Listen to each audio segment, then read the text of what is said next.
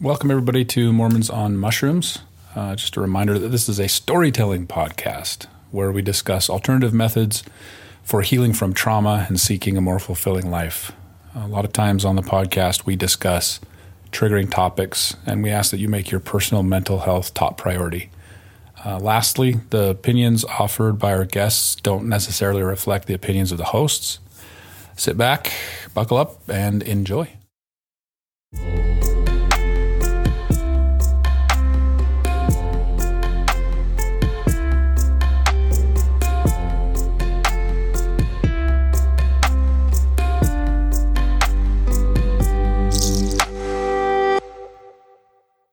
Yeah, we might as well just hit record and start talking about it. I mean, talking about Tanner's easy, right? I mean, I could talk about Tanner all day.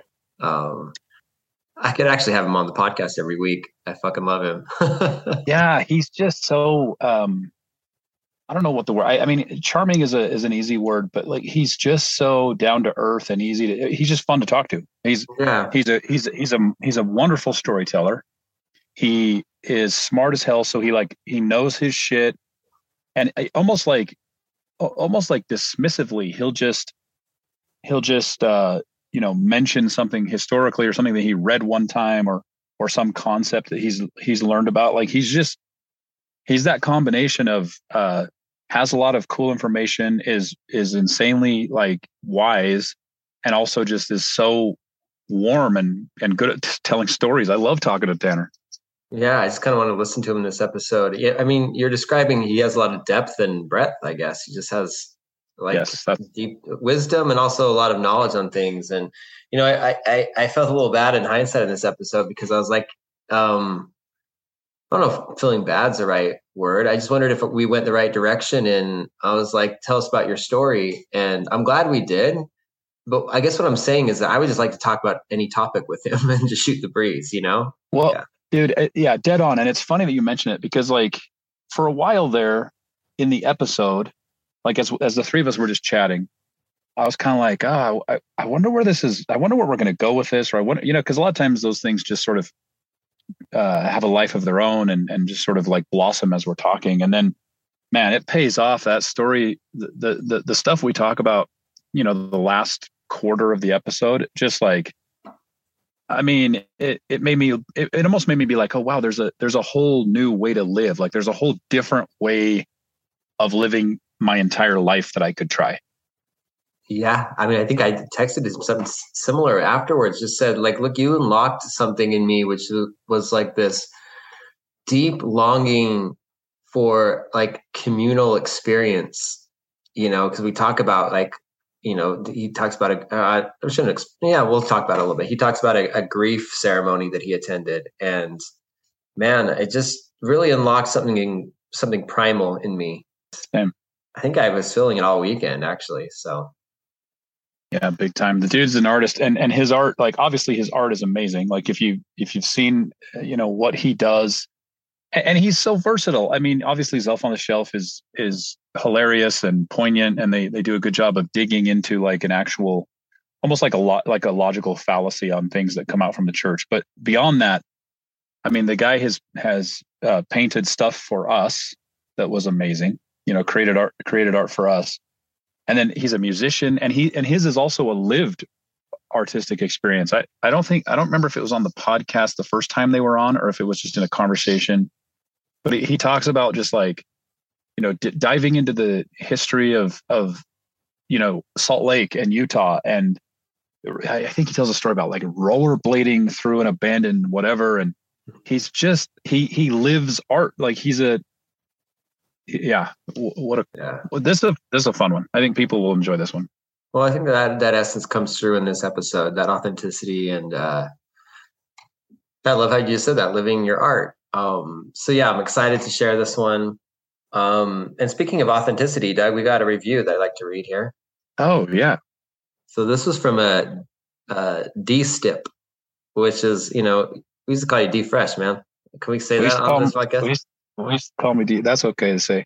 But yeah, dude. But D D Stip is not me, but D Stip is definitely uh, representing. I, I love this review. So the title is called Authenticity, and says a big shout out to this podcast for being incredibly authentic, loving, and inspirational. As a non Mormon but self proclaimed hippie Christian, I think this podcast says something great for anyone that is on their healing slash spiritual journey or looking to start this journey. Awesome guests with a variety of great topics and learning opportunities. Thanks for thanks for providing the space for your listeners. Yeah, I like reading that like made my heart sing a little bit. You know, it's like sometimes it sometimes we just kind of put these out we and and we see that people are listening but we we just get kind of minimal you know feedback. And once in a while when we get a review or or you know like sometimes people will just reach out to us out of the blue um through through various channels. And it's just so i, I, I don't know. I, maybe maybe there's a vain part of me that's saying that but it's just so validating to hear that sometimes because it's like we're putting it off into the ether you know we're just mm-hmm. we're like we're like here's our offering. We we're, we're, energetically we're like putting our all into it. And it was it's cool. It's it's cool that um people are coming along with us. Yeah and it's always fun to hear from non-mormons too. Yeah. That is resonating with them as well because i think there's something definitely i mean there's definitely something collective about the experience. I know we talk a lot about mormonism in this podcast but um i think there's definitely these like universal themes that will resonate. And especially with people you know like as you talked about a proclaimed hippie christian. I think he's right at home here.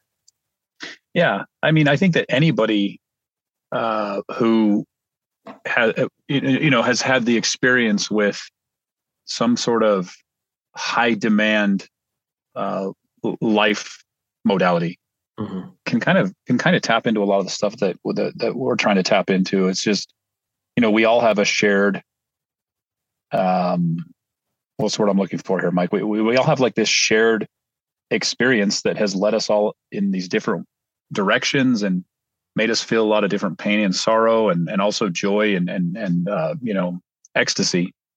But it's, I, I yeah, that, that, that review, uh, uh, what I'm trying to say is that review really touched my heart.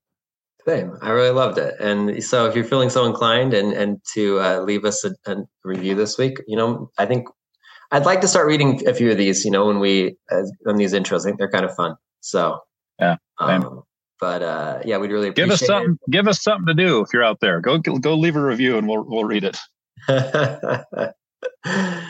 and you know, if you're feeling so inclined as well to give us some uh, to fill up the uh, Fresca slash kombucha budget, um, the links are in the show notes. Our our Venmos on there too. But that really is appreciated as well in the meantime, enjoy enjoy Tanner. Enjoy.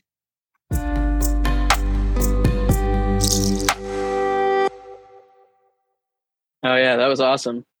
Yeah, well, she she told me that she told me that uh, we would have to change the policy if I wanted to wear my kilt to work, and I was like, well, who like let's change the fucking policy then. okay, easy. okay. I literally look homeless every time I come to the office. Like that's that's like that's the line we draw it at. But, but kilts, we're listen, we, we, got, we keep away from kilts around here. How y'all feeling after uh, Mormon Palooza? Shit, man, that's gonna be my first question to you. I, I, I, it was funny, like um, the order of things. I, you know, the, the it, it created a long day if you were there for the the, the, the TED talk or the talks, and then the um, the music, and then for the dance. It created for like a long day. I would I think like different venues or different days or whatever would be kind of cool. Mm. But other than that, I, I, thought it was awesome. Like I, I had the time of my life. I know. Yeah. The kilt looked so good. I thought yeah, the kilt the kilt was working for me, huh? Yeah. I'd like to find more excuses to wear that kilt. I don't think you need excuses. You just you just do it. You just do it. Yeah.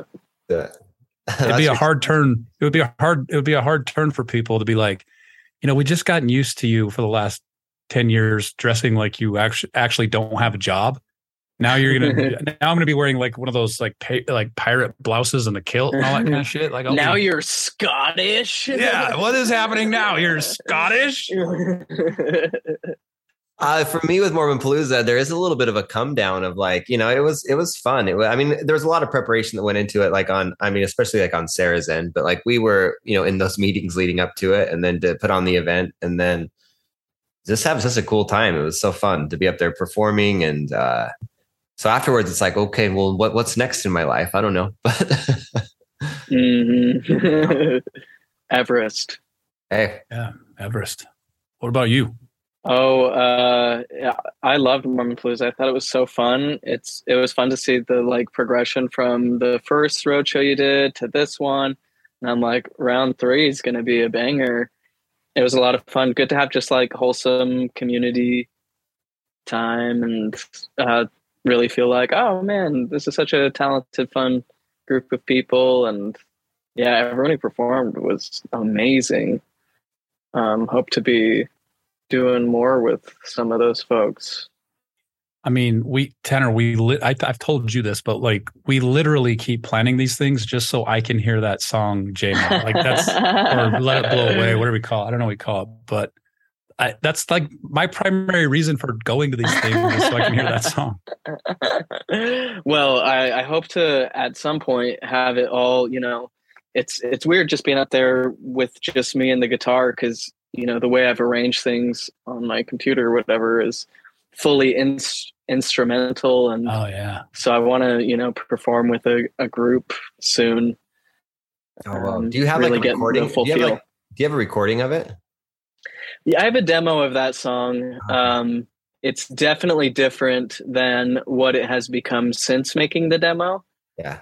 But i do have one on my soundcloud so what does a guy got to pay to get Check like I, I, like, how do we get how do we get access to your SoundCloud, bro? Like, I feel like I've texted you like begging, like, will you please? Can I please have like a copy of that song? I mean, yeah, I'll send it. I, I, you know, the the picture I have on is the picture that I did for your guys's uh, song circle because it also captured the spirit of that in my heart. So, oh, little twofer yeah. that connects us all.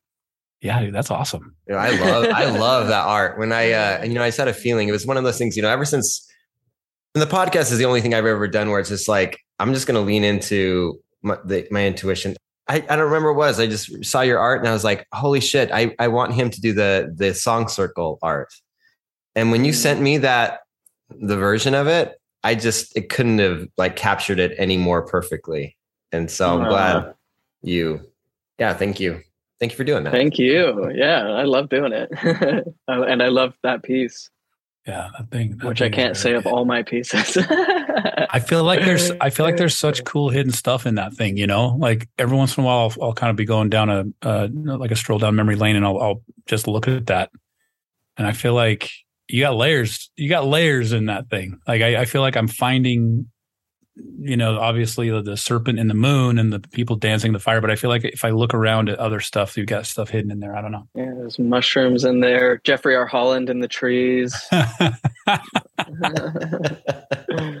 Just the trees rustle with every jiggle of his jowls, right? Yeah, with every rustle of his Nelson.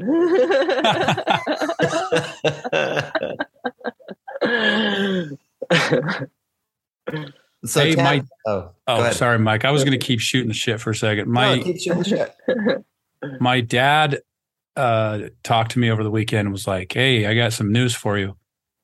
They've made changes to I can't remember what it was. They made changes to something where the strength of youth. The, yeah, for the strength of youth. And he's like, tattoos just aren't as frowned upon because that like breaks my mom's heart and it breaks my dad's heart a little bit that I got tattoos. And so they're trying to they're trying to like find a way to mend their broken hearts. And he was excited to share that news with me. And I was like, all right, dad, I'm back. I'm back in. We're I'm allowed to not care anymore. yeah. Oh, I'm back to being able to do what I want with my body. Yay. Yay. Awesome. so I'm, I'm out of the loop. What, well, what, congrats. What, were other, uh, what were some of the other changes? The piercings, they don't frown on that so much anymore. It's kind of like, uh, would a person do this with the temple? We'll let you decide. That's for you to decide, but I think you know how we feel. Which is technically not so against it on paper anymore. yeah, it's it's kind of like when a parent would say to you, "Okay, well just do what you want." And it's like, "Oh, well that's not really an invitation to actually do what I want." It's like it's an even scarier version of do what I say, right? Yeah, or or even worse, just the most like intensely Mormon tattoos you've ever seen. We're talking CTR shields Big on the chest, shield. full more like Salt Lake Temple on the back. oh, you know what I want to get then is or that you know that you remember that T-shirt like Stripling Warriors Mama's Boys. It has yeah, a whole sleeve of that thing. oh yeah, dude. I I would get you know the like you know the sick like thick bracelets that they wear in the uh in the Book of Mormon art, like when they're all, oh, they're yeah. all big muscly guys. Like, what if I just got tattooed like some big brass bracelets? Gauntlets, be, yeah, yeah, yeah, hell yeah. yeah. and while you're at it, like emphasize maybe my pecs, maybe yeah, know, if you could some. just sort of, yeah. yeah, if you could just like shadow my six pack, that'd be for really, really great. Thank you. Oh, sorry, the this is, effect they call it. This is another tangent. But did you guys see that there was that guy in the January seventh riots or whatever who was dressed as Captain Moroni? Mike Lee. Oh, well, maybe inspired by Mike Lee, but he was dre- he was there dressed as Captain Moroni. Totally. And yeah, but I mean, he had he he basically had a gladiator costume on. And totally. it's so silly. it's kind of like how did that get associated with Captain Moroni? How did we make Captain Moroni I mean, it's just all it's just all mythical gods and goddesses that we've created. Yeah, then, you know, you read steel swords and you just think Romans, you know. That's right. that guy was funny to me. Like I, you know, I whatever the the the Capitol riots were awful and they're terrorists and all that kind of, but like that guy cracked me up a little bit because you know he he you know he was looking at himself like, oh my god, look at me, oh shit, dude, I'm fucking, I'm, I'm a combination of Captain mm-hmm. Moroni and Maximus from Gladiator. and he's just like this, port, I mean, no, I mean, I'm not judging a dude, but he's just like this portly, kind of unkempt guy. And you know, he was feeling good when he looked in the mirror that morning. Like, this is it. We're Some, doing it. We're doing Book of Mormon stuff. This is what they told us about. This hanging by a thread, baby. yeah, that one was hard to tell, like the line between is is this a joke or is it serious earnest or is it kind of a happy marriage of both? I love those where you're, you're like i know on. this is silly but there's a part of me that thinks it's really cool. You know it was that. And i'm having a harder and harder time anymore telling the difference between satire and reality. Like literally i i, I have i have a tough time like i'll be like i'm like one of the people I, i'm becoming one of the people who thought the colbert report was real. You, you, you know how there was those people that like they would watch the Colbert Report and be like, "Yeah, he gets it." I coming one of those people where I watch something or I see the news and I'm like, "Is this a fucking tweet? What is? I don't I don't understand what this is." This is a bit, right? Yeah, they're doing a bit on me. Is it April? Yeah, I, I can't figure it out anymore. Sorry, Mike. I'm just, just, like I'm I'm just sort of rambling today. I'm I'm loving this. So we knew what we. He, you knew what I was when you picked me up. That's up. right. You knew what you were getting yourself Uh, well, I guess we'll get on a subject a little bit, but Tanner, it's good to have you back. I mean, it's been yeah, it's great to be back. Yeah, I think it's almost been two years. I think you guys came. I was looking back on it, uh, like November or so of 2020. So, um, oh wow, it's overdue. Yep, time flies, man. Yeah, that's true. That's crazy to me. It's been two years and that was such a good episode. I mean, I was listening to back to it a little bit today, um, but I was like, well, I hate saying a but because it was great. I'm just saying I wanted to get more into your your journey and your story and your you know because in in seeing you um, early on with Zelph, you know, soon after leaving the church to what I don't know when you're just up there like on stage at Mormonpalooza and you're singing these enchanted songs and you look like this enchanted being. That just doesn't happen overnight, you know. I don't know. I don't know where to start with this other than I just want to hear more about you. All right. Open ended. Well, not too broad. uh, what's a, where's a good starting point? How about that? Uh, what what where's your timeline? I mean, I guess I like pre-Mormon, pro- probably people know. Yeah, probably people know your story, but maybe not. So maybe we can just talk a little bit about. Yeah, I mean, we don't have to Quick go into recap. Yeah, we don't have to go. Yeah, just the boot camp kind of deal. Can we run through that a little bit? Yeah, yeah, yeah.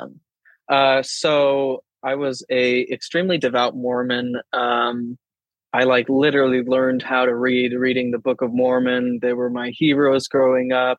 Uh, and uh, when I was like 12, my family moved. And looking back, I can kind of see the ways that from a predominantly Mormon area to a where we were the minority. And I definitely see that age as like being really, um, you know, people are trying to find the things that make them them and hold on to different identifiers. And I think for me, that's when the church became like, oh, this is my thing. Because um, I felt insecure, and the church made me feel like I was like on this God quest to redeem mankind. And I started having those emotional communal experiences where, you know, they the the whole manipulation of it is fascinating. I don't have to get all into that, but you know, felt like I acquired a very legitimate testimony. You know, things that I couldn't deny or couldn't explain, and took it very very seriously after that. Really, really literally. There's some people who it's like you know, a cultural thing, and they you know they read the scriptures, they say their prayers, they go, and I was like. No, this is like everyday Book of Mormon in the backpack, pass along cards in the pockets, waiting, you know, every time you're interacting with someone, it's like, how can I make this about church? Was uh, just Captain, really totally living for it. I was going to just ask, was Captain Moroni a gladiator in your mind, or? oh, the next closest thing. Oh, yeah, and if the prophet had asked me to be there January 6th, you bet your bottom dollar I would have been there. Um, Dude, the standard so like, of liberty I, is the most least is like the least inspiring on behalf of our wives and our children, our family, and our country. It's like, come on, put something more. Sorry, I interrupted, but go ahead. Nah, you're good. It's silly. uh, I read a ton of Mormon books at that time. Really started diving deep. Um, I decided I was going to make my calling and election sure. I was going to see Christ in the flesh because Joseph Smith promised that you could do that. So I was like, okay, great. How come everyone else isn't trying to do this? It's pretty wild.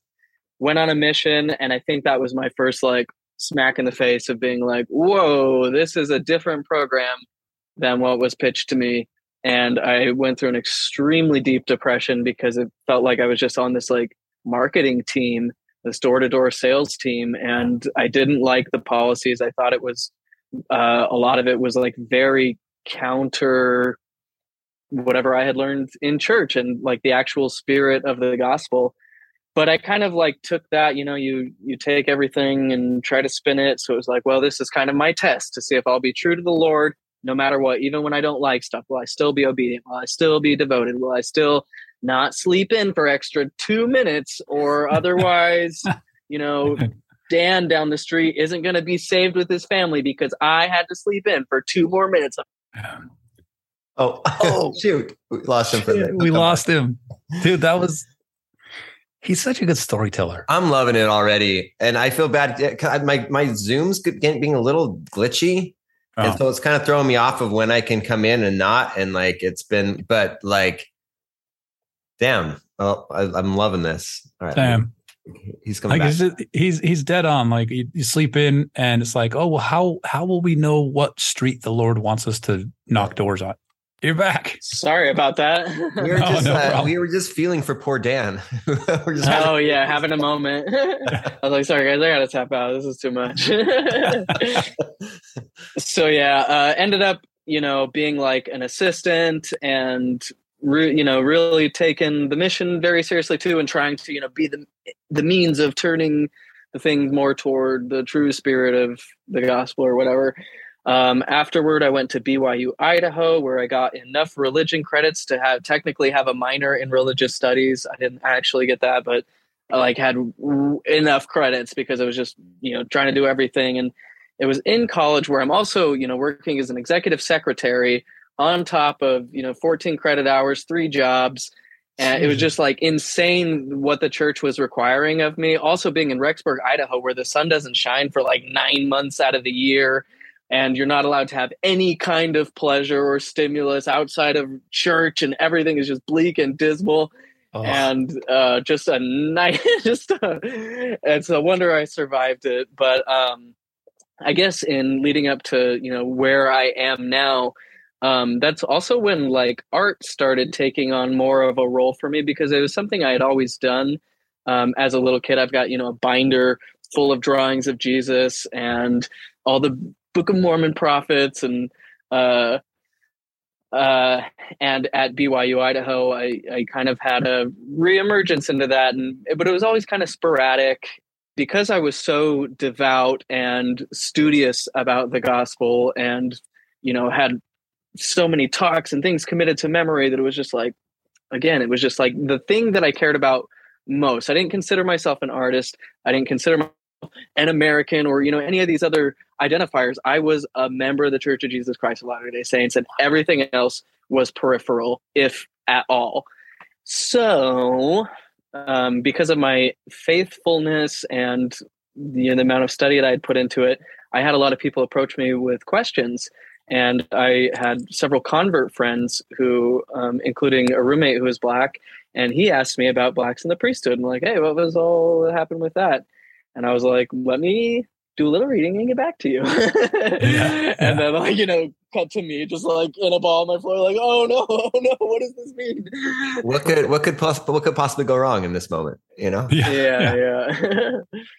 I should add in that at this point too, I, you know, I'm going on dates and things, and I'm so grateful that I made it through college without getting married and having children. No offense to those who did, but um, that would have been really devastating for me at the time because I still like sexuality was completely off my table. I was just trying to do the best I could to not think about it at all. Wow. Yeah, it was just uh, so tightly wound during all of this. When I finally left the church, so that you know, those questions spurred by my friends led me on a two year journey where I was reading literally six hours every day, listening to podcasts. You guys know how how the Mormon yeah. faith transition thing goes. It just it, it's all consuming because for me it was like my faith was this rich tapestry, and I couldn't just see it all go. I couldn't be like this is bad. I had to like unwind it one thread at a time to check every single one to make sure like maybe the truth is in one of these avenues and eventually you scour all the avenues and you're like oh no this is this yeah. is no good so that was after well, um, i just to graduated pa- pause you on that for just a second because i'm relating so much to your story first of all on the like having the mirage of mormonism shimmer on my mission to where it was just mm. like the it felt like i was in mlm sales meetings. It felt like uh, you know uh, we weren't going out to the poor and the needy and the uh, you know bring your tired i mean that was actually that was more the statue of liberty bring your tired. But that's the spirit of jesus right? mourn, mourn with those who mourn yeah. for those in need of comfort. Yeah same shit. I'm getting all my myths mix, mixed up now but um and then to the uh, thread by thread thing and for me if it what shook it for me is when finally then I took a step back and saw the threads all together again after like going through each one and mm-hmm. being like, oh, wait, this doesn't line up at all. And right. Yeah. Like, um, you know, Tanner, you kind of mentioned something uh, uh, uh that, you, you know, you knew like you, you had had those undeniable experiences, right? That, you know, the, the spirit whispered to you and, and you, you got that burning in the bosom and stuff like that. And, you know, the the thing that I used to explain away so easily kind of became the thing that was my final straw as I was unraveling that tapestry. It was that thing about feeling the spirit. And I, you know, when I when I was a teenager or when I was on my mission, it was like, Mike, you and I were talking about Les Miserables, the musical, right before Tanner came on. And I was like, that has been buzzing around. Why is that? Yeah, why is that? Anyway. I'm not sure. so we were talking about that, and and you know when I I would watch something like that, I'd be like, oh God, I feel the same way as I feel when I feel the spirit.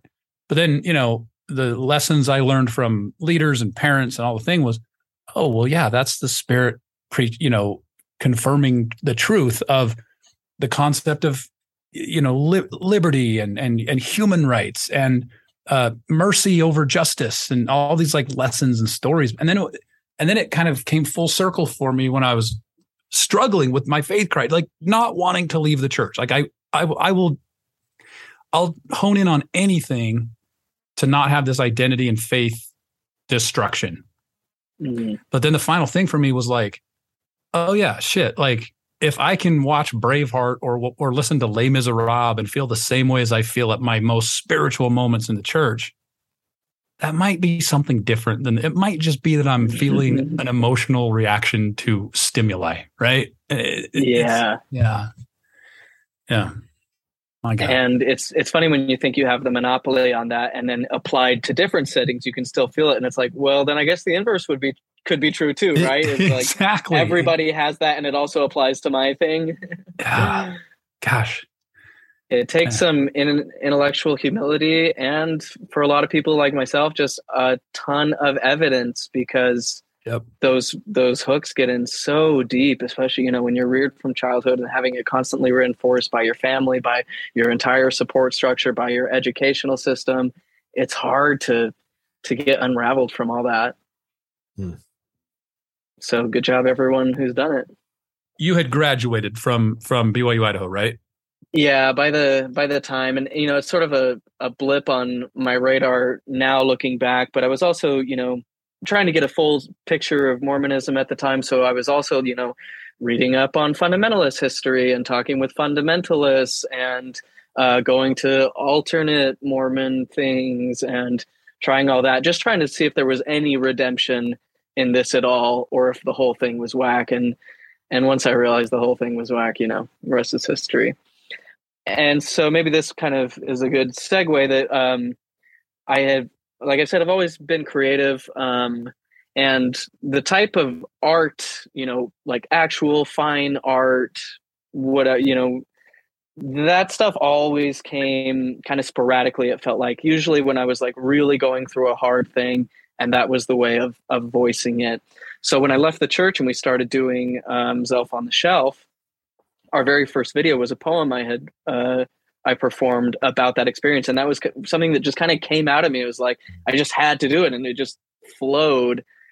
But then after that, and then, um, you know, doing psychedelics and rearranging the furniture and remodeling the inter- my interior world, uh, was able to start thinking about art more as a as a practice and not something that was just kind of like whoa lightning struck for some reason but as a continual uh, practice of um, self expression and self discovery oh, and cool. all that. I've always done. I did satire in college as well. I had a. This is so tangential. I had a fake news website. The, the school paper there is called the Squirrel or the Scroll. Excuse me. And I started a paper called the Squirrel. And so I guess I always did have like a little deviant, a little yeah. deviance in me um, whereas like we're taking things too seriously and Mormons take things way too seriously. You know shit's whack when you got when you're making covenants to not laugh too loud. No like, loud geez. laughter. Yeah. I actually think that specific covenant was the beginning of like my depression before my mission. So I went to the temple and did my endowment. I, mean, I think I've already talked about this on the podcast, but like and then there was something about that covenant, the loud laughter and evil speaking of the Lord's anointed, that I just it just shifted my whole view of Mormonism. It was no longer this like give said the little stream and whenever I hear the song of a mm-hmm. bird kind of thing, it was something different. With that, I, I just want to talk a little bit more about this creativity part. Maybe we can get there. I don't know. I guess I'm at a loss. okay. I'll, I'll say about the loud laughter thing. I used to get. I have journal and several journal entries from like you know college era talking about how I'm just like racked and riddled with anxiety because I made somebody else laugh too loud. I'm like, oh, they're making people break their covenants because I'm too funny. this is like, it was crazy. oh man. The, yeah. And it's so drugs. important to laugh. Like it's so good. And you can just see like, you know, whether or not you want to use the C word when discussing the church, the, whether or not it's a cult, it's like if people are trying to control control you down to the underwear you're wearing and how hard you're allowed to laugh and what you're allowed to drink and where you can get your caffeine, uh, it's it's a lot, right? It's I call it like I see it. yeah, that's a good call. That's a good call.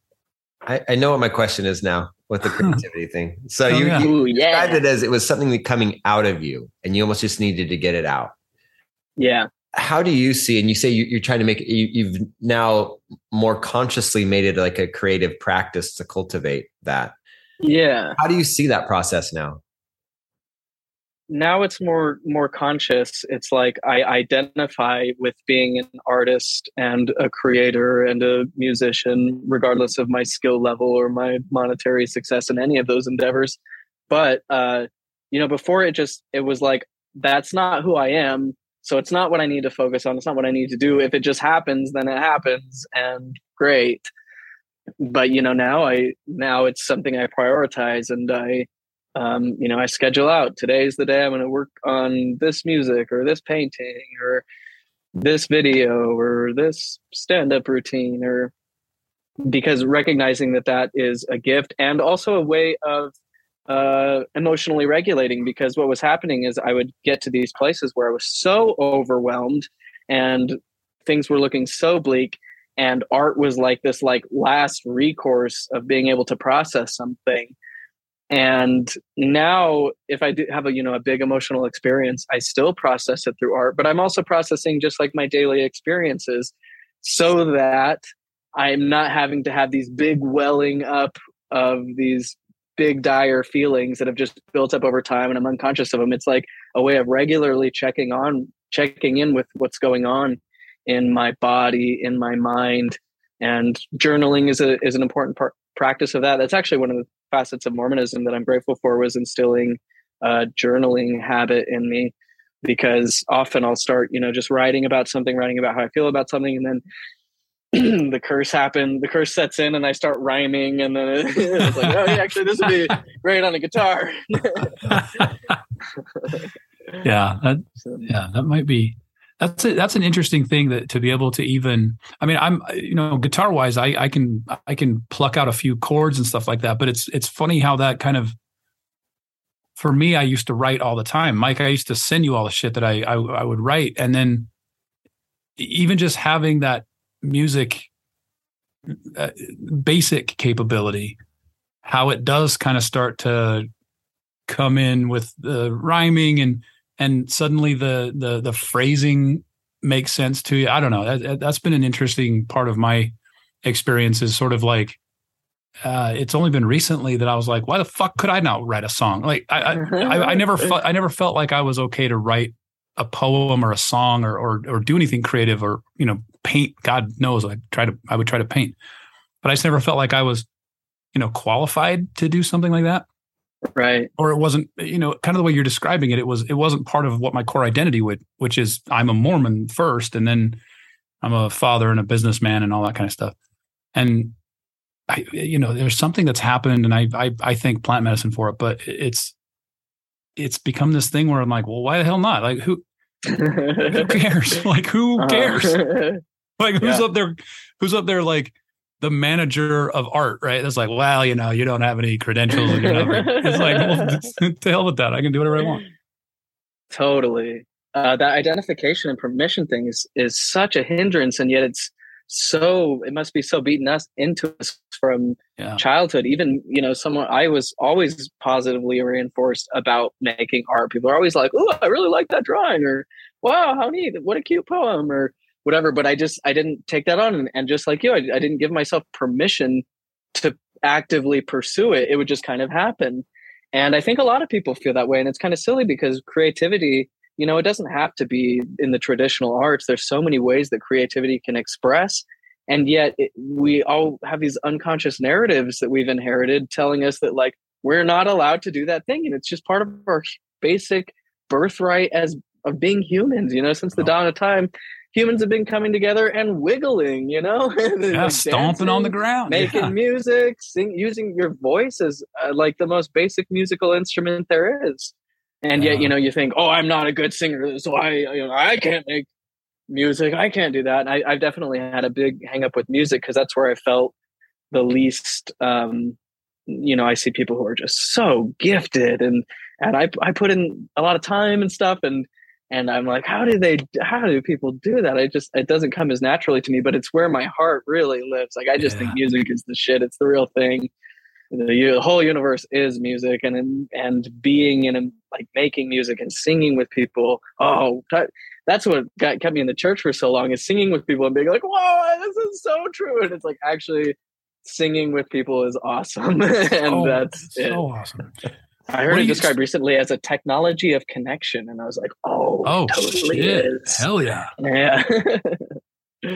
so, what do you suppose it is? Because, like, if I'm giving, I, if I'm giving the LDS Church credit, like, they do they, they do cultivate like musical talent and and and creativity really i mean but but how come so many of us feel like we weren't we weren't allowed to explore that it, it, what, what do you guys suppose that is first of all they also they it's a certain type of creativity like yeah there's so many concert pianists in mormonism who couldn't improvise a single note. You know what I mean? Yep. Uh, because they're sort of against any spontaneous expressions of creativity. You can't just start riffing yeah. in a sacrament meeting song.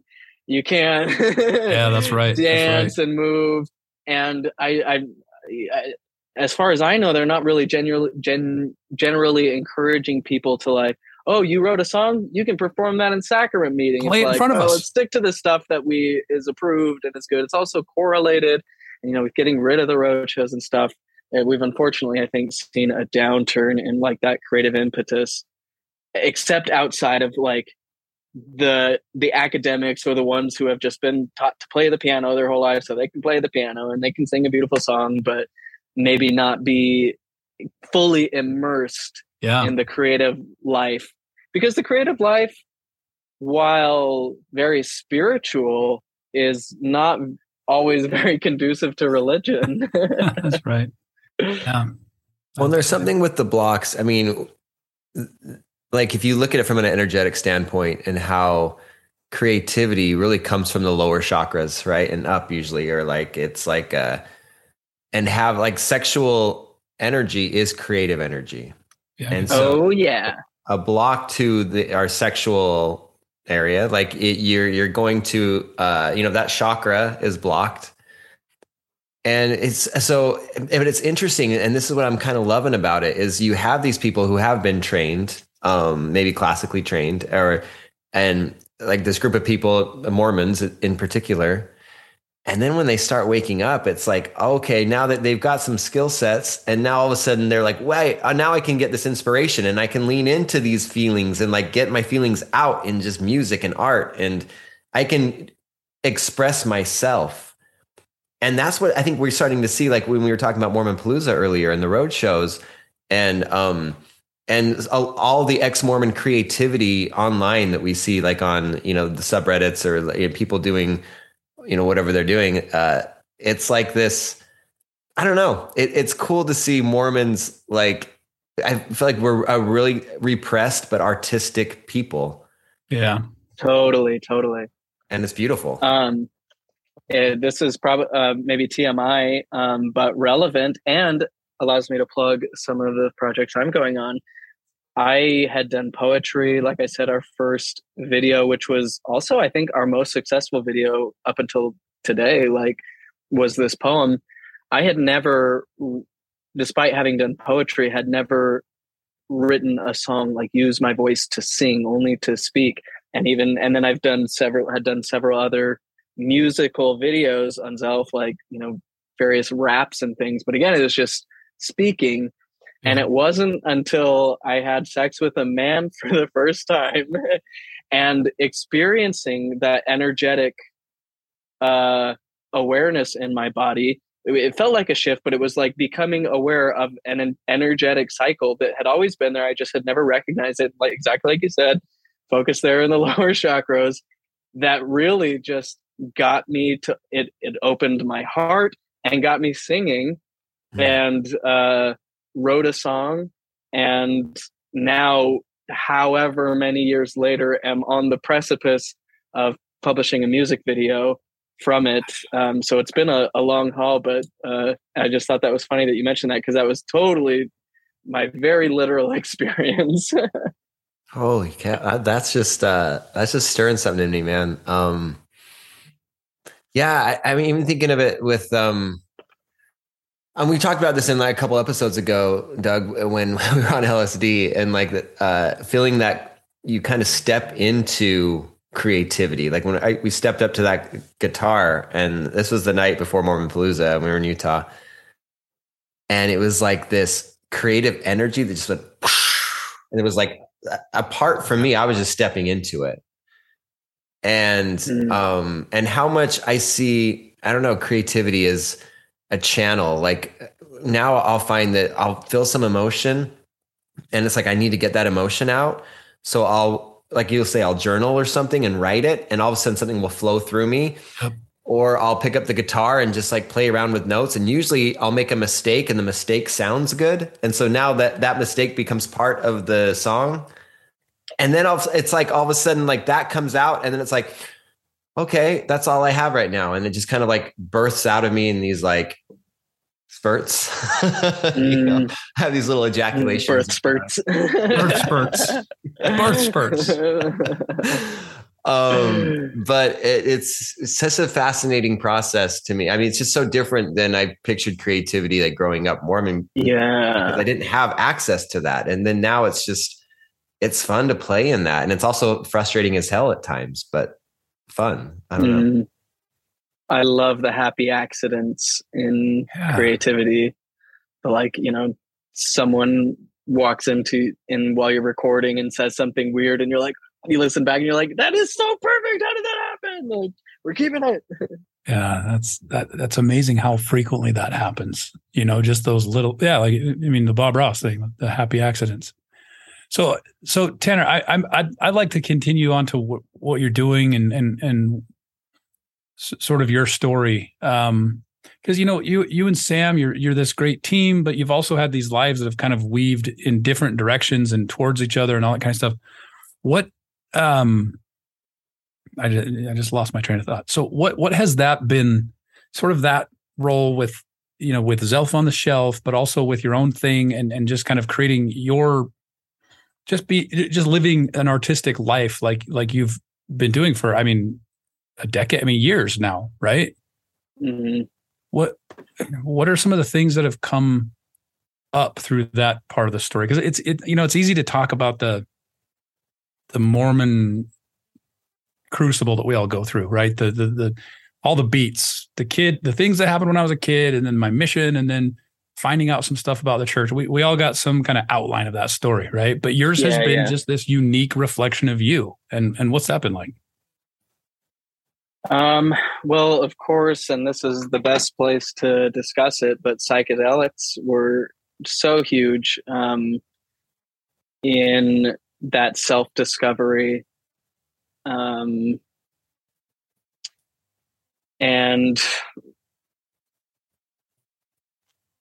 reorientation toward the world like figuring out who i am what makes me tick what gives me value what do i want to be doing? If if this is my one wild and precious moment of consciousness what do i want to do with it? What do i want to be aware of? What do i want to experience? What do how do i want to contribute? How you know and um, so it's been a, an interesting and and i'm sure this is a really common experience for people leaving mormonism leaving all kinds of high dem- demand religions is just like just trying to fig- figure out what's going on in the world. Not that you can ever get to the bottom of it but trying to become more familiar. As mormons you know we were so conditioned to be so scared of everything because anti-mormonism is lurking under every nook and cranny on the internet. Every textbook is filled with anti-god rhetoric. So and this whole world is just you know uh, so just being like open to things and being like oh I, let's try to brush up on science and psychology and botany and like what is what's happening here? Yeah what is and, this?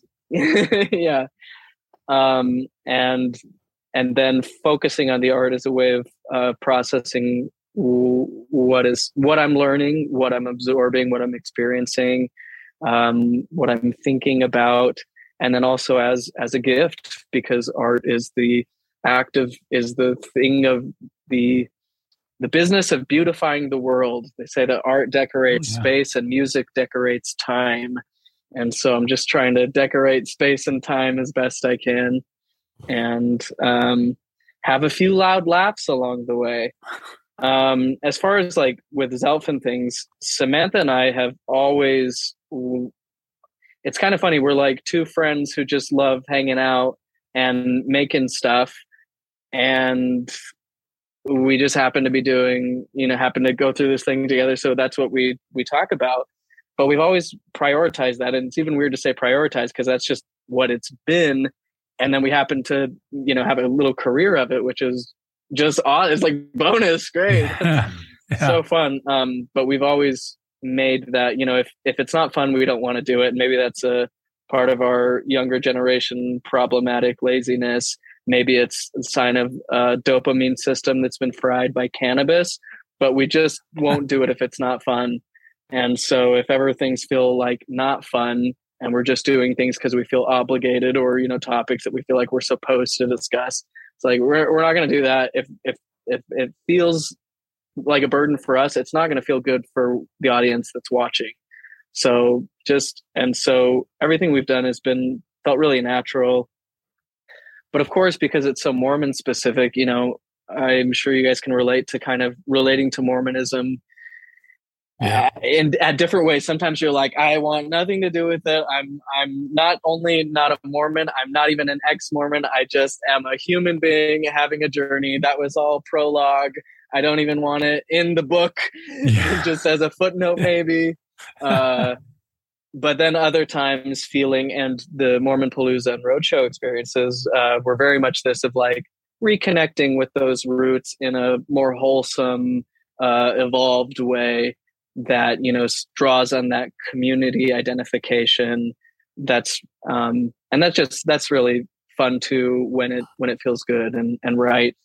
Um but yeah because because that's been so mormon and i've i've at times felt like i needed to you know i'll put so much attention into a zelph video and spend hours and hours and hours making the most like uh, niche jokes to just like such a niche audience of people who had to like read so many 1800s documents in the like deep library of Mormon literature that to find funny and then being like why am i doing this? Why am i spending so much energy on on a joke that like three people will get and appreciate?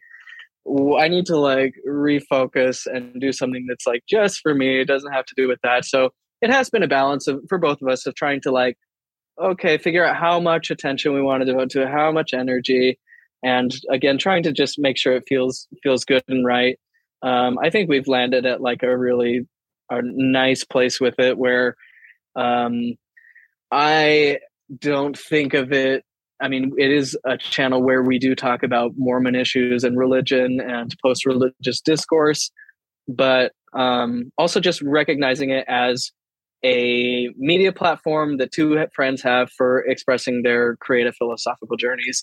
And whatever comes with that, whether it be Mormon conversations or chaotic uh, creativity stuff, I'm doing a music video within the next couple weeks that is just like total absurdism, has practically nothing to do with Mormonism other than filming by the Joseph Smith Sphinx and the temple and stuff, but only kind of as little homages rather than the main feature. You know that that has a place on it too. Um, i don't want to feel limited to the mormon story and i think this is pretty common as well that the longer you spend outside the church the more interested you become in other things. We'll get people who be like oh you guys just base your whole personality on on mormonism and you made this your whole lives. And it's like dude if you think this is my whole life man yeah. come follow me on instagram at tanner g underscore art. It's a hoot. But yeah so uh, as far as relating to zelph it's always just been about our friendship more than anything. And um, i imagine we'll continue to be such. And we've both been samantha's also uh, an artist a musician a singer and has um, quite a few like really impressive hits on her spotify account. Like it's amazing what she's been able to accomplish you know having like not being in the industry or all that just you know having people with resonate resonating with her message and her style. And so it's been cool to see her thing too playing out individually and and i'm trying to kind of at this point where i'm like okay like let's let's focus more on that like you're doing music i'm doing music let's see what we can put oh, together oh, nice oh, we'll cool. we'll figure all that out there's plenty of time and uh, lots way, of things down the pipeline. Samantha is an amazing like singer, amazing musician. Um, I had a I had a TikTok account, Mike. When we, when when we all decided that Mormons on Mushrooms was going to have a TikTok, oh, that, that we never did. That was a hot minute, right? That was a- yeah, it was like a hot minute, and I I downloaded TikTok and set up an account, and I didn't really know how to do it, and so I just I had it for like a week and a half, and the I told Samantha uh, at the at the at the uh, Mormon Palooza, I was like, you your one of one of your TikTok videos. It was her singing and playing guitar, playing guitar maybe I don't know, I can't remember, but she was her singing. Is the only exchange I ever did on on TikTok. I just she did she did a song. I loved it. I said, "Wow, what a great voice or what a great song." And then promptly de- deleted TikTok. And I've so, seen yeah. what I need to see. I, I, get it. I, I get TikTok. It. Yeah, I'm moving. When you get the message, hang up the phone. Right? Yeah, leave them one more. I say. Yeah. George Costanza. I'm out. I'm out. I'm out. Uh, um, Tanner, there's so much that you said though that resonated with me. With um, uh, I, I, used to think so. You know, I, I left Mormonism and I, I, needed to get like as far away from it. Well, first I dove into it, and then it was like I, I would measure my healing in how little I talked about it. You know, and so totally. it's like I would be like, oh, okay, I, t- I talk about it less and less now. And now when I get together with my ex Mormon friends, instead of talking about it 8% of the time, we only talk about it 20% of the time. You know, it's like right. we're all healing. And I thought eventually healing would mean I would talk about it zero. Yeah. But what I'm finding is that, and so now fast forward a few years forward, and I'm hosting a podcast called Mormons on Mushrooms and uh, doing a, a, an, event, an event called Mormon Palooza. But it's because of what you were talking about, how it's like, I know it's not my whole identity. In fact, it's just, it's a small part. It's my roots and um and some of the stuff I learned and and the like the soil that I developed from that I can't run away from. But we talk about like expansion and as we continue to grow and expand we realize and discover so many different parts of ourselves and it's in discovering of those that allows me to now re eh, like host mormons on mushrooms. If i felt like it was my whole identity i couldn't host this podcast. But because mm-hmm. i know it's something i do on mostly tuesday nights and release it and then i can do other things the rest of the week oh yeah let's dive in. Let's talk about mormon shit. Let's talk about psychedelics. Let's talk about all of it. But um, it's only a fraction of my personality, but I th- I think there's something too healing that we we can claim parts of our identity that it we, we just grow bigger, and yeah, that's just what it brought up for me. Absolutely relate to that growing growing bigger. Uh, I felt like such a tiny, shriveled version of myself in Mormonism. Though I I wouldn't have recognized it at the time. It's only having the now the juxtaposition and being like, wow, life feels so expansive to me. Whereas before I was just in that like tiny, frightened box. So constraining. Um, and good to be out and be able to explore and and touch in with those roots, know where you come from, draw on all the it's such a fertile field for wacky shit. like, you want some fun artistic inspiration, drawing from uh, land and place and people and culture. Like Mormonism is such a wild insight into Western America and uh, religion in America. And so it's it's still very relevant to talk about, even for someone who's never been in the church. It's just like an interesting story that has interesting implications in the world today. And um, so I don't feel so guilty anymore. Uh, the ex Mormon guilt of needing to not be talking about it ever, or else I'm not truly healed or haven't really moved on. Or blah, blah, blah, and that's, of course, just a binary that's been heaved on us by believers. So once you leave the church, you got to leave it alone. And you must be so sad because you're always thinking about it. Yeah, that, that that's such a fallacy. Lindsay Hansen Park called it um, a frontier religion. Is that right? Frontier religion? Yeah, coach called it a frontier. right. Yeah, and and and and you know, it's like you're saying. There is so much culturally to draw from because you know the story of of the West. If you want to talk about the Wild West and and and you know cowboys, you want to talk about people coming across the plains. If you want to talk about white people's violent interactions with with natives. I mean, Mormonism is interwoven into that entire story of of settling the West, and and, and in addition to that, it also maintains these really weird puritanical and in some levels mystic arts and and so it's like you know when when you guys were talking about how we, it's this niche community there there's not much more niche than being ex Mormons having some kind of like media platform. Also, I would add like ex Mormons who do psychedelics who are having like a spiritual awakening. Like that, uh. that's like that's like a that's like a not very popular TV shows like subreddit, right? It's like it's like you're you're like making quotes from you know, some show that was like on Amazon for two years, like Patreon. but it's but but it's more. It's it's so much more than that because I mean, all three of us have found this this this oh, this way to express ourselves and to process some of the things that not only we've been through, but we're going through. Like Tanner, I love that you said the ex Mormon guilt because ex Mormon guilt is still a real thing for me. When sort of like dis like like being offered a new experience or being uh, invited to something, I have to like process it through. Okay, is this okay through my very very Mormon brain, and then is this also okay? from the the ident- the image I've built as being an ex Mormon, and it's just like I'm just f- layering this stuff on top of things, you know, and that's been a, that's been a really interesting thing for me. Like Mike, we talk about that a lot. Where, yeah, I love doing I love doing psychedelics, and I like being silly about it. And I like being serious about it, and I like talking about funky, silly church stuff. Like when we were talking about like the tattoos we wanted to get, that's like my kind of conversation right there. Right. I love that shit. but also, I still really like to have a beer and watch a jazz game.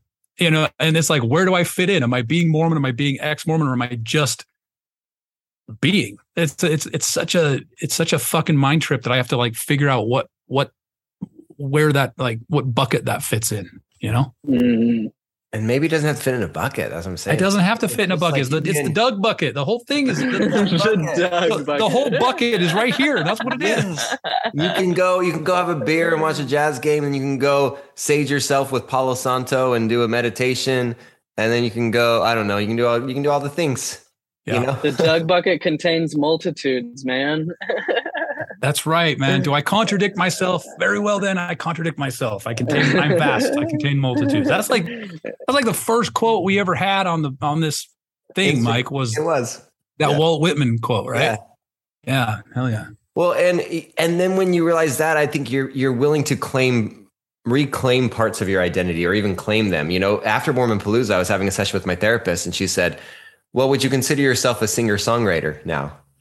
And I was oh. like, "Oh no, no. I'm like, no, that's not, I don't identify with that. She's like, oh, why? You went and performed, you wrote, you wrote heartfelt music that you went and performed in front of a live audience. Why do you not? You're a paying live audience. Pay, paying like yeah, good yeah. Point. And I mean, uh, paying in probably too high a price of tickets, which is another issue. but we we got a good crowd there, even if we were charging an arm and a leg. But um, like, yeah. In other words, own that, own that. But it doesn't mean Mike is just a singer songwriter. No, there's so many different parts. Right. And so I think as we expand, we can also realize and claim these parts of our identity. Um, it's not like it's not a persona attachment. It's not even almost an ego attachment. It's just like, no, this is this is part of me, and I, then I can flow over here, and I can flow over here, and you can just flow. There's more of a uh, mercurial, like Hermes type energy to it. Yeah. You know, yeah. as a Gemini, I fuck with that shit. hey, yeah, hell yeah. I didn't realize I was talking to two Geminis today, tonight. Uh oh. You're always talking with two Geminis. That's right, twins. Just find your other half, Doug. Here we go. he's, Samantha, Samantha is a Gemini as well. Oh, really? Oh, shit, really? Yeah, yeah. What, what That's funny because in college we used to tell people we were twins. We had a whole bit about it. What before day? we what, even knew. Before you knew that you really were kind of like soul twins. Before I even knew that there was a thing called Gemini and that meant oh, anything. Oh wow. Uh, I'm May 23rd. May 23rd. And I'm June 11th. Yes. Okay. it's funny, like, okay, we've reached that. What do we want to talk about next? Let's just talk about anything, I say. Well, I do want to talk about, I mean, maybe I'm going to, and we can, but I want to talk about a couple, uh, or one at least, of Tanner's meaningful psychedelic experiences. Or it couldn't even be psychedelic. It could be even just like meaningful spiritual. spiritual. Yeah. Oh. What's the difference, man? Uh, hey, brother. yeah, psychedelic does isn't it uh, mind manifesting? Isn't that the what it literally means? Yep. And art is like innately psychedelic. Language is innately psychedelic. and that's what psychedelics show you. is like, whoa, everything is so psychedelic.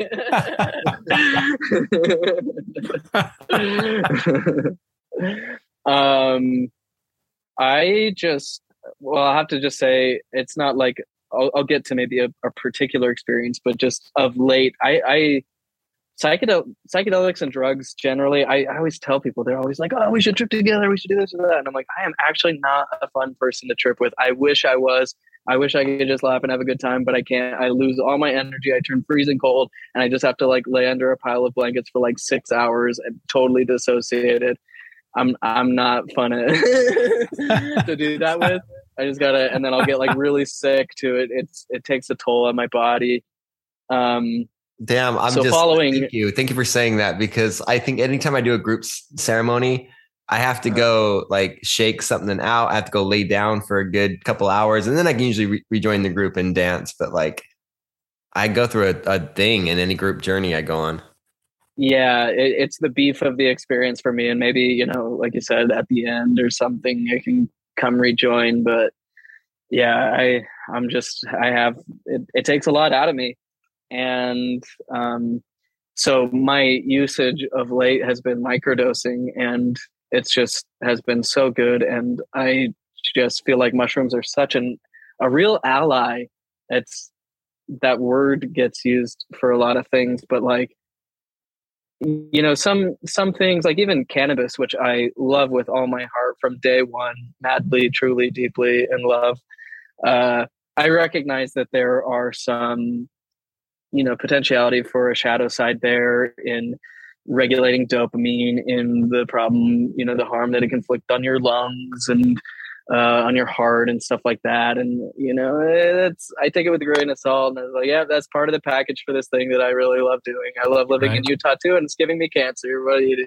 Yep. But mushrooms to me, it, I, I know it, not everything is for everybody, of course. And I don't think mushrooms are for everybody. I don't think psychedelics are for everybody. Um, but for me they're just such a true ally where i'm like this is just good um where it gives me willpower that i didn't have before. It realigns me with my deepest values and my highest aspirations my most deep-seated love. It like reconnects me with that like ooey goo in her heart that wants good things for everybody myself included. And it's like yeah, we're gonna do the things that are kind of hard, and we're gonna like exercise and eat good, and and where I might, you know, otherwise be like, uh, I don't know, like the day after microdosing, I'm like, let's do it, and so that's been a huge tool for me, just like re, yeah, reconfiguring my life to be one that I want to live because following you know leaving the church i got really depressed for a while and and you know would have bouts of it and it also runs deeply in my in my family and um, trying to be like, what is a life that is worth living? Oh. Where I'm not like, oh, should I kill myself? This is uh, I have to sit in an office for 80 years and uh, make widgets for some guy who doesn't think a thing about. You know, it's like yeah. I don't want to live that. That's not what I want to do. That wasn't making me happy. That was making me want to kill myself. And so, what do I what do I need to do to be excited about life? And um, and art for me is is that living, in know, a re- joyful living and spiritual living and all that. So that's just my plug for microdosing. While not a single experience has been this like general yeah. experience of the last few years of it just being like just so good for me where I'm always like, oh, no one take microdosing. I, I treat it like medicine. Because I'm like, it's going to make my stomach hurt and I'm going to feel woozy. But then just like, oh my God, that really helped me. Or, you know, need to process some emotions. I can feel something welling up. I'm like, okay, time to deal with this. Let's do a little mushrooms. It's interesting. Um, whenever, I microdose, as I far as a single, oh, oh, sorry. I, I, feel like my Zoom's lagging a little bit. Sorry, guys. So it's oh, maybe oh, you're, you're totally. Good. You're good. Made me weird in my jump ins here because like I just it's not timing them right. But um but I just wanted to say one thing about microdosing. You know, it's like I, will take it, and then you, uh, it's it it show it highlights how much I've been ignoring my body. Because as soon as yeah. I take it, I'm like, oh my gosh, I need to mm-hmm. stretch, I need to feel, I need to move, and it's just a microdose. So I'm not really feeling any like the psychedelic stuff, but like I just realize I'm all of a sudden aware of my body, and I'm like, holy shit, my default totally. is just ignore any of these feelings. sometimes I'll feel an emotion, but usually it's like stretching. I'm just like stretching my hips and just uh, you move it out for a minute. But. Yes, it's true. Yes. I mean, doesn't it just how how's how are you guys feeling about your relationship with yourself? I mean, for me, i am on a microdosing schedule now for the last few weeks, and I'm just more aware of my my self talk. I'm, I'm more aware of my relationship with myself. And I mean, Mike, we probably talk about this a lot. Tanner, how how's your relationship with yourself? I know it's a weird fucking question, but I, I think it's I think it's a real question. Well, microdose helps me, and I think maybe clarifying what this self is or isn't may be helpful because you know the problem with depression is it makes you completely self-centered in the smallest most constraining way possible where it's just my problems my pain my feelings. I mean sometimes it's like oh all the things going on in the world it's so terrible what a horrible life. Um, but they've actually done studies where they've shown that people with depression um, even their language is more self-centered. Um, and yet when i'm when i am micro, on a microdosing schedule or just you know in healthy relationship with myself what i realize and this is the takeaway of psychedelics when, when that default mode network is suppressed and you realize that what you actually are is the intersection of everything and that I am also this room and the space that I'm living in, and I am also my roommates and the house that I am in, and my community and my environment. And so, what all that when I'm microdosing, I don't feel so like I don't, it's, I don't have so many blinders on where it's just like my pinhole problems. It's oh my god i my heart feels fed by so many rivers that are all connected to what i really am which is these people and this work and these passions and this uh, you know I, I feel more in, inspired to cultivate the area that i'm living in because i recognize that it's all part of what it is to be me and not just this like oh, oh i feel so scared and tiny and oh yeah oh yeah oh yeah oh yeah oh yeah i want out i want out i want out like so I'm feeling good right now. Um, been yeah, the last couple years have been. I mean, definitely had some like ups and downs. Always, always do. We always have ups and downs, but getting feel like I've been able to start implementing habits and things that uh, and you know that overall mind frame and and that regular connecting with that i don't like the higher well yeah, people are always like, "Do you believe in a higher power?" It's like I believe in a wider power. You know, it's like power is yeah, all nice. around, yeah, and we're all it's all mixed together, and it's all intersecting here. And I do tap into that, and I do feel that as a real thing. And psychedelics more than anything I like that. that. But you know, having a meditation too and meditation practice is really helpful. A wider self. I really like a. I, I like a wider power not whiter, wider. That is the problem with saying wider power. It sometimes sounds like I'm sure. Yeah. I need to find a better one for that. Uh, broader, a broader, a broader, a broader power. There we yeah. go. yeah, I really like that. I like that a lot. Sorry. Man, this thing took a turn quick. Um yeah, I mean, Doug, I'm just gonna answer your question real quick because uh, you know, um, it's like again, it takes me back to being aware of my body and the like different parts. You know, I, I think it's lately I've been very connected with myself in a way that's like, oh, a part of me is saying no here, and I don't know why necessarily, but until like it's a fuck yes for me, it's a no, and it's for me to sit with and figure out why a part of me is like protesting at this, you know. Mm. Um, I like that. And that's that's a difference, you know, instead of just being like a mental checklist and being like trying to resolve it. I don't know if, if that's making sense, but it's more just tuning in and realizing that like, look, something's not aligned with me right now. And so, yeah, no, I can wait. I don't have, um, there's no, there's no rush to make a decision or to move. I'll wait until like my, my body says, fuck yes. And then I'll jump in. I love that. I love that. Yeah. Yeah. Well said. Um, Tanner, to get um, into because uh, earlier we were talking about the power of music, and it spurred a memory in me. I remember t- chatting with you when we were talking about like uh, when you were doing the art for the song circles. And you talked about going to a couple of festivals, and one was like a psychedelic one, but then there was one with no psychedelics and just music. Mm, yeah. Am I, am I, remembering that right? You, yeah, you are. Yeah. Um, there is a gathering um, and they do one that's it, it's a it's a, a singing gathering. So that's the main thing is just getting together with people just singing. Um, instruments are allowed, but kind of to be used sparingly, I guess. um, and they, and there are like extremely talented musicians. I was just there uh, this last summer for the first time since COVID, going back to it, and you know it's like being in a, a Disney fairyland where you just sit down and you start singing and the next thing you know someone's jump a concert cellist jumps in and is like improvising on the cello and then somebody else has got a tambourine and they're singing harmonies and everyone's dancing and you're just like what is this? And you're just out in the forest. It's wild. Anyway yeah this uh singing gathering fuck? oh it's it's it's beautiful. It's just a just the most gentle people gathering. They make like they everybody brings food and they have they have like a chef who goes through it all and makes food for everybody and it just feels so communal. Everybody making food and eating food together. And it's just like the most bomb ass delicious vegan meals.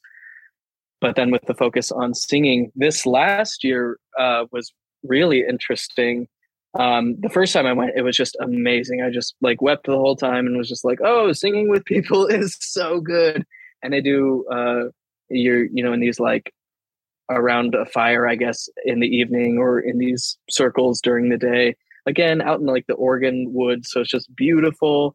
And you're learning these songs, people doing like call and response to kind of shorter, sometimes folksy, sometimes a little more uh, like choral type singing. And it was just beautiful, you know. Um, so heart opening to singing with other people. Again, that like connective technology that singing is like it really does open our heart and make us feel connected to people and to nature and all that um, this last time as part of that um, that gathering they don't call it a festival because it's so like uh, nice wholesome vibes uh, but anyway uh, they had a grief ritual and people in the psychedelic community you know that's that's part of it. This isn't the only place that does things like that. It you know it started with a um, kind of like a workshop with uh, a guy leading and you know talking about grief and how we process it as individuals and then as society and the way that capitalism has uh, largely isolated us from our community and from seeing each other's grief and holding that space for each other. And um, then there was like a little breakout session where you know people are expressing their private grief to to maybe three other people.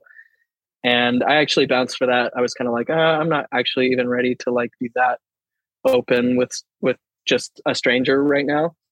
So i kind of bounced and then came back a little later and it they had uh, you know a steady drum beat going and this simple but beautiful melody maybe three syllables four syllables.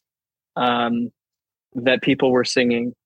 And then as they're singing, people could come forward and express their grief. And they had um, these big pads and blankets, and people would just collapse on it, s- screaming, crying, weeping.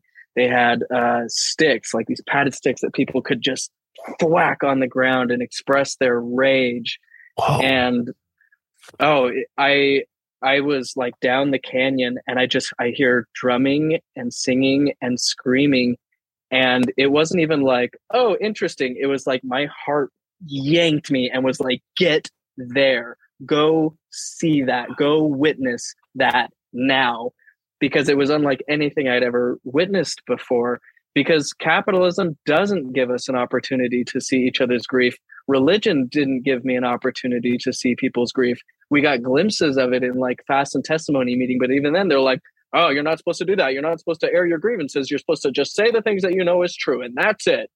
And so That's we just right. get these little glimpses into people's lives and it, and to to like walk up on that scene where there are people encircled singing and then to have other people in just like being able to express in a way that I've I've never seen just totally uninhibited you know mucus falling from the nose, like disgusting, no holds barred, not trying to make this pretty, not trying to save face, not looking around, not taking a selfie, not being like, this is me when I'm sad.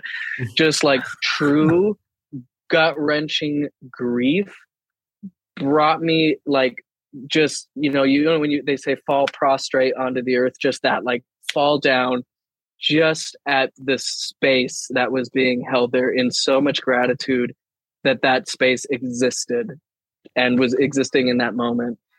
And i don't know it, it really really really opened something up in my heart. Like i felt like this valve just like whoa opening up and uh and making me just so sensitive to you know that that old phrase the like you never know the hard battle that other people are going through. Wow. And it's like that is just so real. These, you know, you see someone just like screaming and and hitting the ground and and you can see the pain and just knowing that that's what's like living inside of them every day that screaming is is going on in their heart and uh, a phrase from a friend is uh, anything you know the emotions we bury are buried alive and you can just see that you think about that person just how much anguish they're not able to share.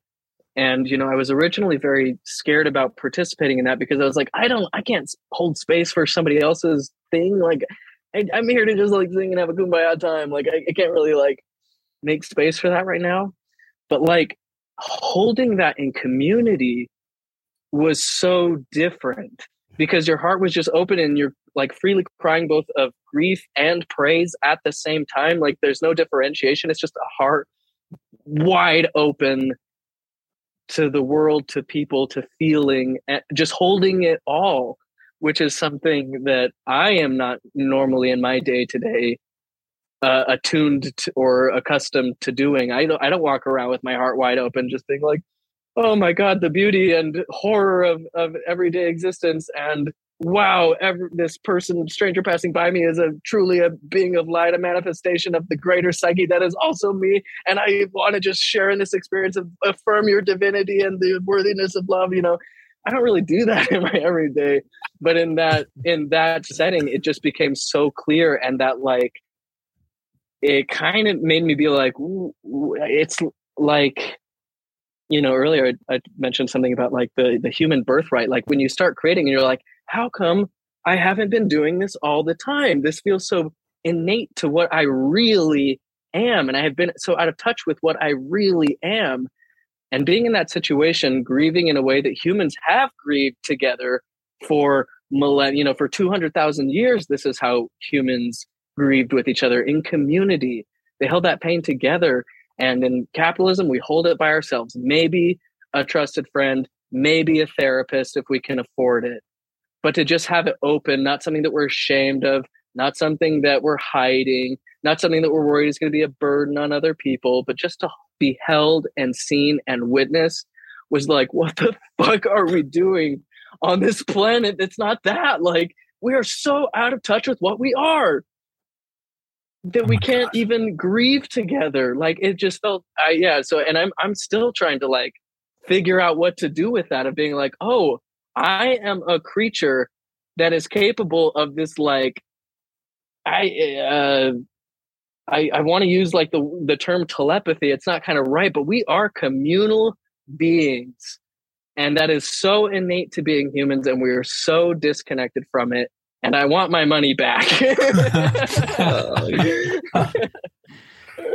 Sorry, I'm ranting, but it, seriously, holy shit! I, you just uh, I'm just saying you just unlocked something primal in me. I feel like you were talking about. I, it's almost like unlocking a memory, a primal memory of how we should be doing shit that I just can't. It's just it's deep. Um, you talk about Mormon grief and capitalist grief, and you even like Mormon grief and Mormon funerals. They actually try to brush over the grief of like totally. you know oh it's going to be okay they're on a mission in the next life and aren't we so grateful for the gospel? I'm so grateful for the plan of salvation. I'm not ha- uh, you know like and just to be there and just weeping and uh raging and angering. I mean there was something we, so in uh, the solstice event we did we did a collective drum circle that mm. felt like this collective communal orgasm of energy that just like I felt like it was almost I, I almost thought we were going to like uh uh break the fault line there in on the Wasatch front.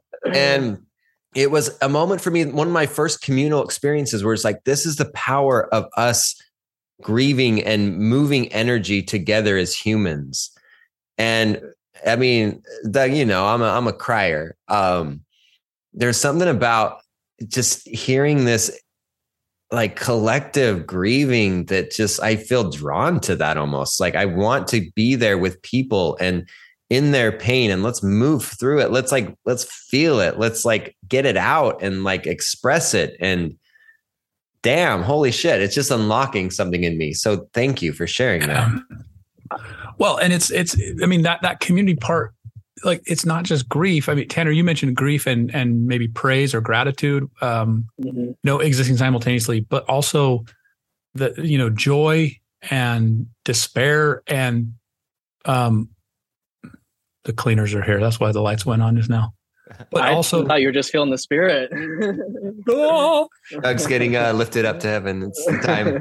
But it's it's it's it's really just how um, you know, I think that you guys mentioned it best how we, we, we have we have found a way to capitalism has found a way to profit off every emotion or or or or profit off the taking away the ability to express those emotions right mm. I, I, I think about like tanner like mike hearing you tell that story about being in the woods in oregon you know when we when we did this drum circle the guy who was kind of leading it talked about the most basic thing is that people were matching their heartbeat to stomp on the earth to make like a beat to make a, a community sound together and then mm-hmm. that that that was followed by wailing and singing and laughing and crying and you know those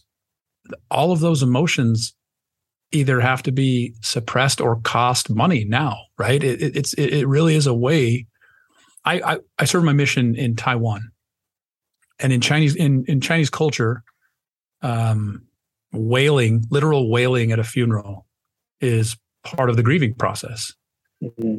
And traditionally, historically, it would be the loved ones, the family members of the deceased would make a very public display of wailing and now, you know, I went to a number of funerals when I was there, and now you there there's a there's an actual business that you hire a wailer for your funeral who shows up at the funeral and cries loudly and screams and and moans throughout you know people giving little like you know remembrances and giving little you know sharing about the the deceased.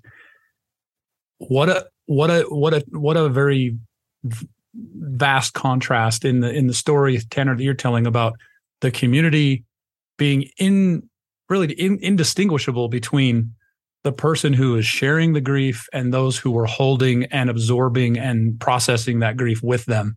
And it's just like this big thing that that rises and grows and everyone's sharing in that and having all of those emotions all of those feelings versus like okay well my mom just died I gotta okay, we gotta make sure we get the funeral home booked and we gotta make sure we have speakers for the funeral. Oh shit, we gotta call that wailer. Like we gotta make sure that we can get on the wailer right? And it's you guys are talking about something that you know tanner you said I, I, was i was like right there with you when you were like i don't go through my life walking past every single person and being like holy shit look at us look at us we're, we're here we, we did it but i kind of want to you know, there's mm-hmm. there's a mm-hmm. big part of me that wants to, but the things that stop me are, well, how does that look to them? And not everybody's on that same kind of wavelength, and that makes me feel nervous, and I'd look like a fucking idiot if I did that. And also I don't want to put myself out there because what if I send something out that doesn't get returned and then I'm just it's I leave it hanging or what if it what if I lose you know job opportunities what if I live what if I lose opportunities for for a connection and friendship because I'm the fucking crazy person on the street that's got a sign and is yelling at people all the time, right? Hmm. I mean, that keeps trying insanity, to hug me. yeah, hug me. Insanity is the only logical conclusion to existence, and yet we're all just like, no, we can't do that. We got to be, we got to be less insane all the time. Oh yeah.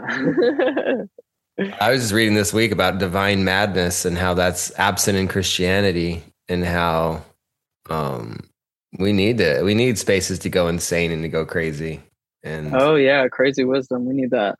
Yeah, that's right. Uh, I just want to say it's great to know that crybabies like me and Mike could have a job in China if things ever go south. Honestly, you guys could clean up. You guys could clean up. Need to brush up on my Bob Marley songs though. Bob Marley. Wailer, yeah. I just saw. Is it Skip Skip Marley, maybe in the way Skip Marley is Bob Marley's son or nephew or grandson, but he's touring with the Wailers right now. Oh, nice.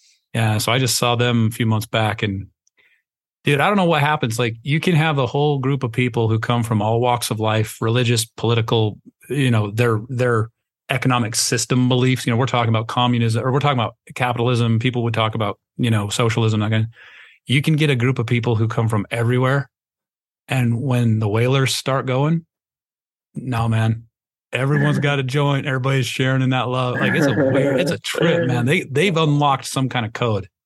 Oh yeah, like Bob Marley for sure. Yeah.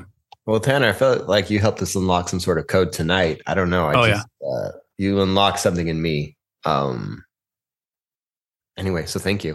That's what I yeah, of course. I, you know, it's something that we're all we're all learning together. We're all you know walking out into outer darkness to sing what gems we uncover and bring it back to each other and say, "Hey, look what I found over here," and you know, carrying that torch out.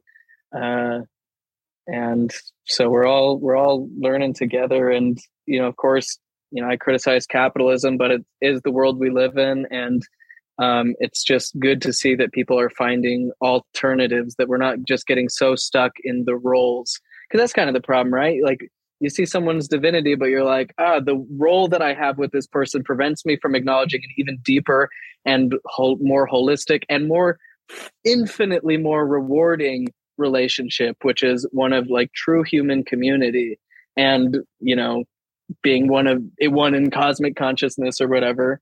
Um, so it, it's good to just see that there are people um, who are in the world we live in, you know, we got to make money. We got to have a job. You got to charge people to go to events. Like it sucks, but it's what we're doing.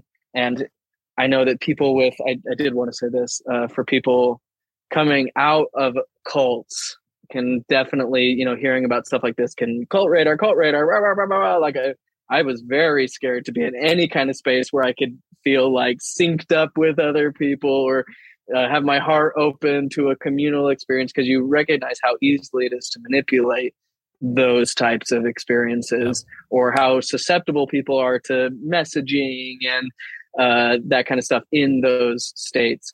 Um, but uh, in my foray out into the world, I've just been really inspired to see that, like, oh, religion exists. Religion is the place where people are not trying to deal with that stuff. But there are are alternatives today where people are addressing that head on. Like, how do we make sure that environments are safe? How do we make how do we handle this kind of crisis?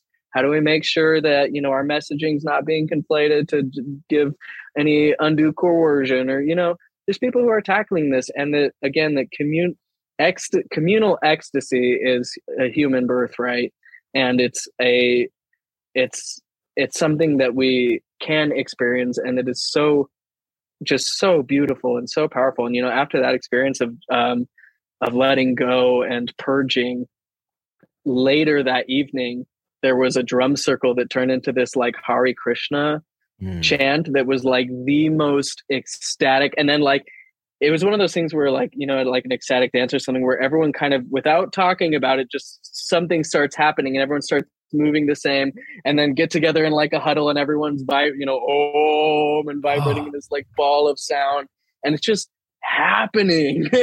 like this is so cool.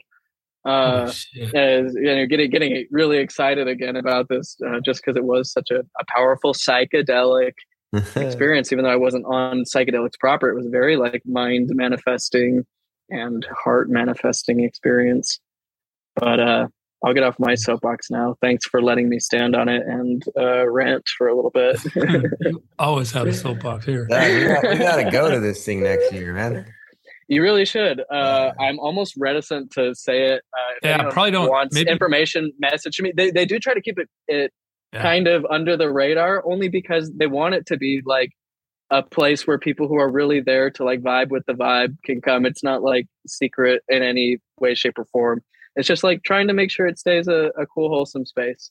And you guys should definitely go because it is awesome. And if anyone's interested, shoot me a DM and I'll, I'll, I'll hook you up. Yeah, sold. Um, yeah, expect a DM from me, Tanner. Uh, so, uh, speaking of speaking of keeping the lights on, how can people best support you? Like make checks payable to, or like specifically oh, yeah. what? Yeah, where do you want people to support you? Well, if you just if you just want to um, buy me dinner or something, uh, you can shoot me something on Venmo, Tanner uh, dash or Tanner hyphen Gilliland. Um, you can support us on Patreon. The Zelph on the Shelf Patreon is a really good way to become a monthly or yearly donor.